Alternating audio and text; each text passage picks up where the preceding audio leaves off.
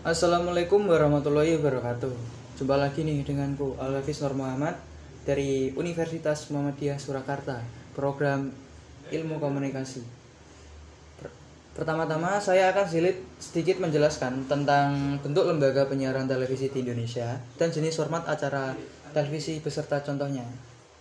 Selanjutnya, pertama-tama lembaga penyiaran publik atau LPP. Lembaga penyiaran ini didirikan oleh negara, bersifat independen, netral, tidak komersial, dan bertujuan untuk memberikan layanan untuk masyarakat. PP terdiri dari RRI, TVRI, dan LPP lokal yang didirikan di provinsi, kabupaten, atau kota. Umumnya, siaran ini bisa diterima secara tidak berlangganan atau free to air melalui sistem terestrial. Siaran LPP menjangkau seluruh wilayah negara Republik Indonesia secara berjaringan dengan stasiun-stasiun penyiaran lokalnya. Selanjutnya, lembaga penyiaran swasta atau LPS. Lembaga penyiaran ini didirikan oleh Badan Hukum Indonesia untuk bersiaran radio atau televisi dengan bertujuan komersial. Umumnya siarannya bisa diterima secara fair to air melalui sistem terestrial. Siarannya dapat diselenggarakan secara berjaringan dengan LPS-LPS anggotanya di berbagai daerah. Berikutnya, lembaga penyiaran berlangganan atau bisa disebut LPB. Lembaga penyiaran ini didirikan oleh Badan Hukum Indonesia untuk menyelenggarakan jasa penyiaran berlangganan dengan tujuan komersial.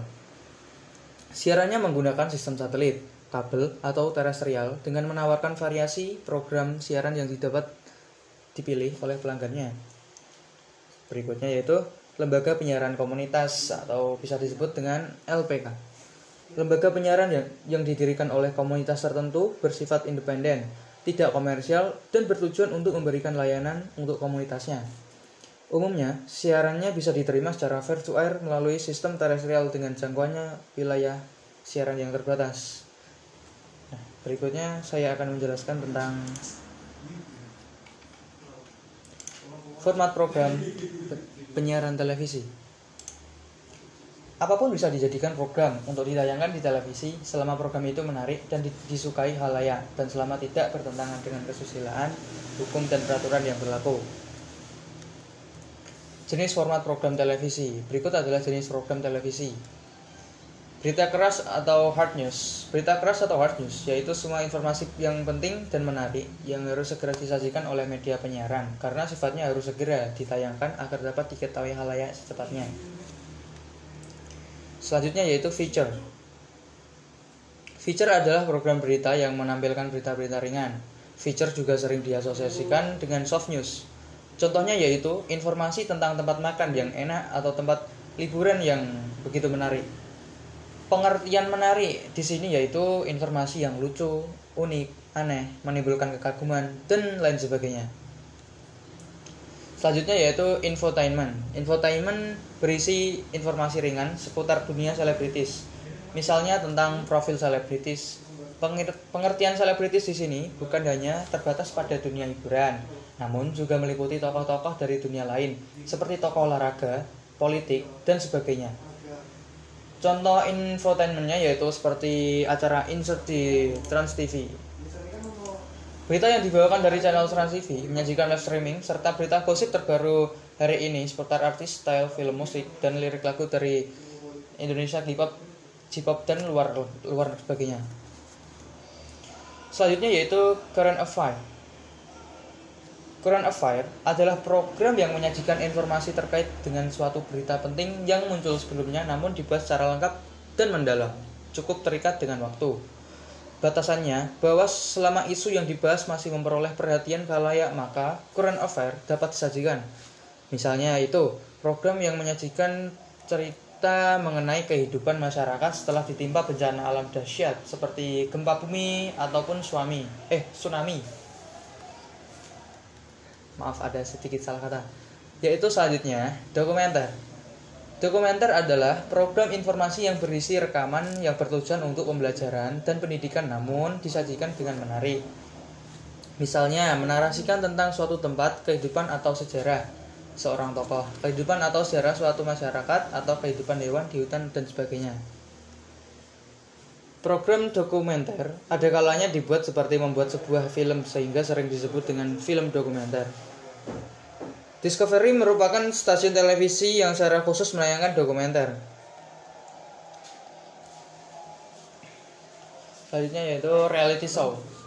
Program acara televisi yang menampilkan suatu peristiwa berlangsung apa adanya, natural dan tanpa skenario. Contohnya yaitu seperti Take Me Out Indonesia. Selanjutnya yaitu talk show.